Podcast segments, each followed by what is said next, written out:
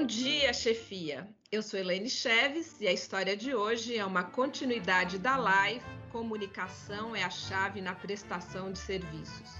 Uma pesquisa realizada pela Harvard Business School constatou que 70% dos problemas que acontecem nas empresas estão ligados direta ou indiretamente a falhas na comunicação.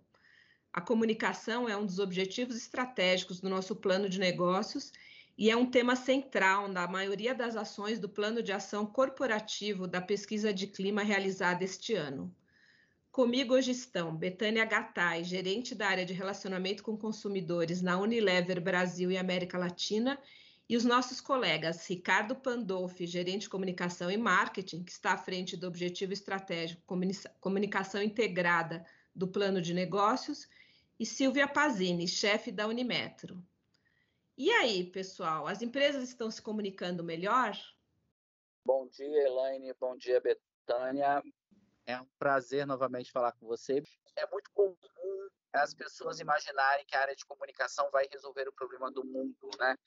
E na verdade não vai, porque é, cada um, na verdade, precisa ser um pouco desse agente de comunicação, eu acho, no meu entender porque é, os canais já estão aí, né? Eu tenho Teams, que na, na pandemia nos aproximou, eu tenho WhatsApp, eu tenho Telegram, ou seja, eu tenho um, um, um vasto número de aplicativos, enfim, que eu possa me comunicar. Mas tem um elemento que é importante nesse processo de comunicação, o meu interesse. Né? Se eu não tiver interesse, né, eu posso é, é, a gente fala muito em crises, né, de vez em quando na comunicação, mas eu também posso ter crises, né, do, da relação com os meus colegas, se eu não me colocar nessa posição de querer participar do debate, né?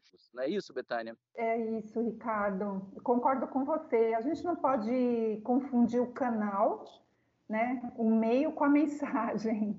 E a mensagem, todos nós somos emissores, né? A gente tem esse compromisso. Tem, estando dentro de uma corporação, como eu estou, da Unilever, eu tenho um papel de comunicação.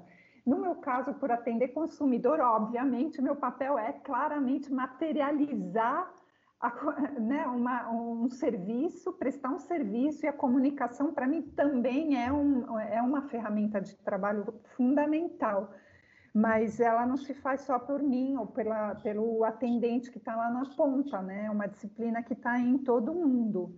E também muitas pessoas misturam né, os canais. Ter muitos canais de atendimento é, pode ser uma moda, né? Também ter muitas fontes para ouvir.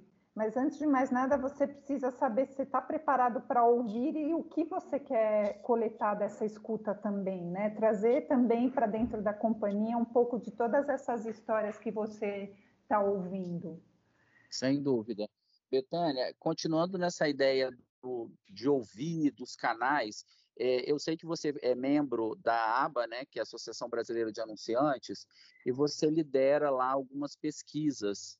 E uma Isso. delas trata exatamente dessa questão de relacionamento, né, de canais de relacionamento. Queria que você falasse um pouquinho desse, de uns highlights com relação a essa questão, do que você achou de interessante é, nessa Sim. pesquisa.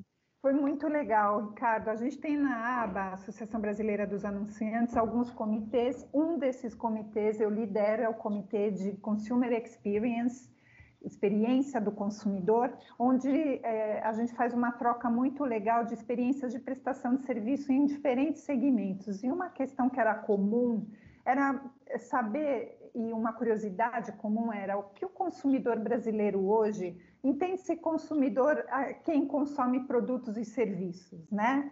É, o que, o, como que ele aonde ele procura é, mediar seus conflitos de consumo. Se ele tem um problema com, com um produto ou com um serviço, o que vem à cabeça dele? Qual é a primeira instância? Como ele procura solucionar suas dúvidas e, a, e os seus inconvenientes com aquela utilização daquele material ou produto?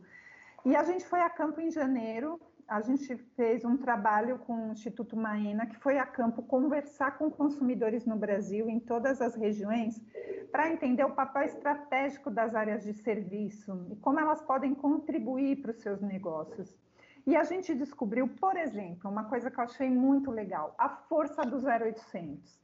A gente fala muito em mídias sociais, mundo digital, mas num país tão diverso, com tanta é, diversidade social, cultural, de acesso a essas tecnologias, inclusive, o telefone 0800 na cabeça do usuário brasileiro é o grande canal de mediação de conflito. Por exemplo, esse foi um dos insights que é importante, atende muitas empresas e a, nos ajuda a pensar estratégias de multicanalidade, por exemplo. É, outro dado relevante que, que, que a gente percebeu é que esse consumidor, esse usuário desse produto e serviço, ele quer resolver o problema com a empresa da, é, da qual ele adquiriu um bem, um produto. Então, existe um mito de que o consumidor, nós brasileiros, queremos tra transformar tudo num litígio ou vamos buscar sempre a mediação através de, da justiça, por exemplo. Não é verdade, o consumidor brasileiro ele quer resolver com a empresa prestadora de serviço. Olha que oportunidade que a gente tem nas mãos, né, de diálogo e de construção de reputação. Então, por exemplo, esses foram dois dados muito interessantes dessa pesquisa, pelo menos para o segmento que eu atuo, mas eu acho que, de maneira geral, ele traz para a gente uma visão de, de, que a gente tem uma abertura no Brasil né, para essa relação com os nossos usuários e consumidores. O consumidor brasileiro quer conversar, ele quer participar, ele quer é, contribuir. O, o, caso da Magalu, por exemplo, que eu já li vários cases, né, é, Betânia, também fala um pouco dessa, é, como esses personagens que vêm sendo criados, né, e, é, o brasileiro é, é, um, é um caso a ser estudado, né, assim, com, com, esses novos personagens, no sentido de, eu li casos, por exemplo, assim, Magalu, me ajuda a entregar minha geladeira. Gente, isso é fantástico, né? É o é nível de interação que você está dizendo aí, no sentido de tentar melhorar e resolver, e não essa visão litigiosa, é muito legal, né? É muito bom isso do brasileiro, é muito legal. E eu te digo uma coisa também dessa pesquisa, que foi um outro dado que, que eu acho que é super interessante. Ele não, o brasileiro ele não tem nenhuma resistência a interagir com um robô, desde que ele saiba que é um robô. Eu acho que a gente tem que entender e ouvir isso com muita generosidade e não, ai, mas por quê? Mas será que? Mas não, vamos ouvir isso. É tão simples quanto isso. Ok, você quer me dar uma prestação de serviço e quer mediar a minha relação com você a partir de uma inteligência artificial, de um robô? Me conta isso. Eu prefiro assim. Então, talvez um dos motivos do sucesso da Magalu é que ela nunca se escondeu. Ela sempre colocou claramente para o consumidor que ela era um avatar, né? E que ela está aprendendo. Isso é encantador para o consumidor. É encantador saber que a tecnologia está a serviço dele é muito diferente quando você tenta transformar algo que é automático e padronizado numa experiência que você supõe que é humanizada. Ah, aquele velho estereótipo do serviço, quando começa aquela frase, senhor, está, nós vamos estar aqui fazendo o melhor, sabe aquela frase do gerúndio, né? Tentando fazer que aquilo pareça humano. É, ou um robô que é claramente uma estrutura fixa tentando parecer que é humano. Então, acho que tem uma questão da prestação de serviço no Brasil que passa por, pela transparência. Eu acho que quando a gente torna o processo transparente, ou seja, eu digo, eu sou um robô, né? E, e isso torna a relação, é, e também tem a questão da humanização que a gente está buscando na, na, comunicação, acho que não só o Unilever, também como o metrô, assim, quando isso fica claro, né, você estabelece um ponto de relacionamento, eu acho. Sim, totalmente. Você, você se coloca num lugar de escuta é, honesta, e isso faz quebrar barreiras do outro lado. Faz um convite verdadeiro para o consumidor também contribuir de forma mais positiva, né? Agora, esse olhar, ele cabe para todas essas frentes de, de, pensar a comunicação por canais, né? Então, a gente começou falando aqui dessa coisa da, da, do robô, da inteligência artificial, Ali você vai ter que é, exercitar essa transparência e essa honestidade, criar um processo, um procedimento e ter uma equipe dedicada para aquele canal, para as características daquele canal. Na minha experiência, por exemplo, Eu tenho que pensar como me comunico bem com esse valor de transparência, honestidade, de clareza, por exemplo, no telefone, ou no WhatsApp, ou por e-mail, ou por carta. Eu recebo cartas até hoje é, mesmo eu não tendo mais as caixas postais, por exemplo, foi uma decisão de negócio, né? A gente recebia 30 cartas por mês e, num determinado momento, nessa, nesse olhar de gestão de canais, a gente falou quais são os canais mais relevantes para o futuro, onde nós gostaríamos de investir, para onde esse consumidor está indo. Ok, vimos as tendências, entendemos o que fazia sentido para as marcas, e decidimos não ter as caixas postais. Ok, isso foi uma decisão nossa, mas isso não deixou, é, isso não afetou o consumidor no seguinte sentido: eu continuo tendo consumidores brasileiros que precisam escrever. Então, se ele não tem uma caixa postal, ele manda uma carta para o endereço da fábrica.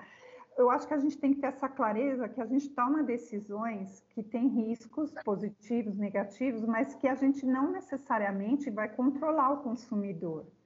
Então, assim, eu, eu tomei uma decisão baseada na minha realidade. É diferente de você falar assim, Ai, por que esse consumidor não escreve carta? A gente tem que fazer um jeito desse consumidor parar de escrever carta. Isso não existe. O controle não está com a gente, está com eles. É, é, assim, é uma realidade do nosso país. Ok, eu posso não querer me comunicar mais por esse canal, mas eu tenho que entender isso mais claramente, mais holisticamente, né? Agora, Betânia, Pandolfi, a chefia que está aqui nos ouvindo, que não está naquela linha de frente com o consumidor, com o passageiro, qual dica que vocês podem dar para ele? Como fazer essa interface com as equipes que estão, muitas vezes veem é, situações em primeira mão que está distante do olhar do gestor? Na minha experiência, Silvia, eu acho muito importante eu estar na ponta. Vou falar algo prático para mim. É, eu atendo consumidor até hoje. Isso é uma, uma atitude de liderança que faz diferença para mim. Eu preciso relembrar como é atender o consumidor de vez em quando, porque existem dificuldades que, com o tempo, na cadeira de liderança, eu vou me afastando né? Eu vou, eu vou me tornando aquele conhecimento um pouco idealizado. Então, coisas que eu faço na prática são falar com o consumidor, vivenciar a experiência na ponta de estar atendendo realmente e ouvir a minha equipe também em alguns momentos do, do mês que a gente senta para falar e discutir um pouco casos reais e, e como aqueles casos podem me trazer é, e para o time insights de melhoria. Então, é uma vivência prática. A melhoria ela se constrói a partir da experiência real. Muito bom, porque compartilhando muito rapidamente com vocês, em épocas passadas, quando não tínhamos pandemia, nós tivemos um secretário que teve um programa muito legal mesmo. A chefia tinha que passar um dia nas estações, ter a experiência com o passageiro, e a partir daí mudou muito o nosso olhar. E eu fico imaginando agora nesse novo cenário, como é que você vê isso, Pandolfi? Na nossa carreira profissional a gente já viu muita coisa, né? Eu já vi até gente chegando de óculos escuros para não dar bom dia. Então, é, esses líderes morreram. Tudo bem que o Teams hoje, a maioria das vezes, ele cria, né, ali uma questão física, né? Quem está muito acostumado nessa coisa do dia a dia pode sentir falta disso, mas assim, mas ligar a câmera, conversar, né? É, é, ter algum tipo de, de, de, de, um bom dia não vai não, não vai causar problema nenhum né quebra barreiras né. Puxar uma conversa trazer para animosidade né pensar ações aí. Por que não happy hour com a sua equipe né assim no sentido de você se aproximar das pessoas? Isso para mim basilar assim não tem como eu, eu não consigo imaginar ir para um local no meu dia a dia de trabalho sem que eu não esteja bem, feliz e, e tocando o meu trabalho de uma maneira que me dá prazer, assim, eu me realizo no campo do trabalho. Então, essas relações para mim elas são muito importantes. Então, eu prezo por isso. Assim, e eu acho que o, o teletrabalho, o home office, ele trouxe uma oportunidade que eu não tinha no meu dia a dia. Que tem hora, como a gente discutiu aqui, é, nos bastidores, eu consigo fazer uma reunião com a minha equipe toda, né? Antes eu não tinha essa possibilidade, agora eu tenho, né? Agora é fácil, agora é simples, né? Porque antes precisava de um espaço físico, agora não, agora eu ligo uma câmera e a gente conversa. A gente também aprendeu uma experiência na pandemia que eu acho bacana como líder, de usar esse recurso do digital para estar tá próximo, como você está colocando, com muito mais gente, pessoas que fisicamente não ficavam no mesmo edifício onde eu fico. Hoje eu posso estar com essas pessoas por Teams surgiu a necessidade, mas dessa necessidade a gente viu a oportunidade de aproximação. Então, a equipe de atendentes, por exemplo, que é uma equipe que está dentro de um parceiro, não é a Unilever, são funcionários de outra empresa. Tinha contato com eles todas as vezes que eu ia presencialmente até a, a operação de atendimento. Hoje eu posso fazer isso online, eu posso estar com eles pelo Teams é, trocando ideias, conversando sobre o que o consumidor está trazendo para nós, por exemplo, sobre Covid-19, quais são os relatos dos consumidores. E nessa troca, com o objetivo de aprender mais sobre os consumidores, eu acabei aprendendo muito mais também sobre a minha própria equipe. Está sendo uma experiência muito rica essa vivência do digital na liderança de times. Eu estou gostando bastante.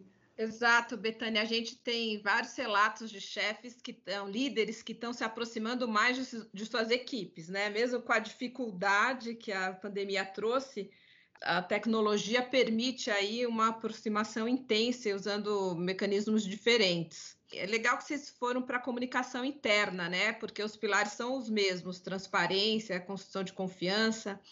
A gente vê também muitos trabalhos que mostram que os colaboradores não vão tratar melhor os consumidores do que são tratados. Como que vocês veem essa abordagem? Eu comprovo essa abordagem na prática, pensando assim num universo pequeno dos colaboradores que estão focados no trabalho de atendimento a consumidor. Como é que uma pessoa que vai atender um consumidor pode fazer isso bem se ela não se sente parte de um propósito maior, se ela não se sente incluída numa estratégia, se ela perceber que aquele trabalho que ela faz não tem valor, por exemplo, ou não faz sentido, é muito difícil que essa pessoa consiga ter motivação, inspiração de realmente fazer uma, um atendimento ao consumidor relevante. Então, é, no meu dia a dia, eu tenho ações práticas no sentido de ouvir é, como que esses funcionários estão no seu dia a dia. Eu tenho uma preocupação como gestora em relação a um pilar de bem-estar para essas pessoas, porque quem atende consumidor tem um certo nível de entropia nessa, nessa experiência, porque é uma experiência de relacionamento humano, por si só ela é uma experiência difícil, né? Falar com pessoas, atender pessoas, que eu posso oferecer para esse profissional que resulte num, num conforto profissional. Agora, de tudo que eu já vivi nesses 20 anos de profissão, o que mais faz a diferença é essa pessoa perceber que o que ela faz tem valor. E o valor está em dois lugares. Primeiro, que ela faz uma construção de marca, ela faz uma diferença na vida de um consumidor, ela torna o dia daquela pessoa que ela está atendendo melhor, isso tem um impacto social, ela precisa enxergar esse valor. E o outro valor é que tudo que aquela pessoa ouve são as histórias reais da experiência com o produto e ela pode me transferir esse conhecimento quando ela cria um caso numa ferramenta de CRM e registra tudo isso. Aquela informação que ela trouxe que ela registrou, isso vai virar um dado de negócio, vai virar uma informação que vai trazer uma inovação. Então, ela é parte de um processo de inovação e a gente devolve isso também. Então, a gente conta para toda a nossa equipe tudo que foi feito em função do que ela escutou e registrou na nossa ferramenta de CRM.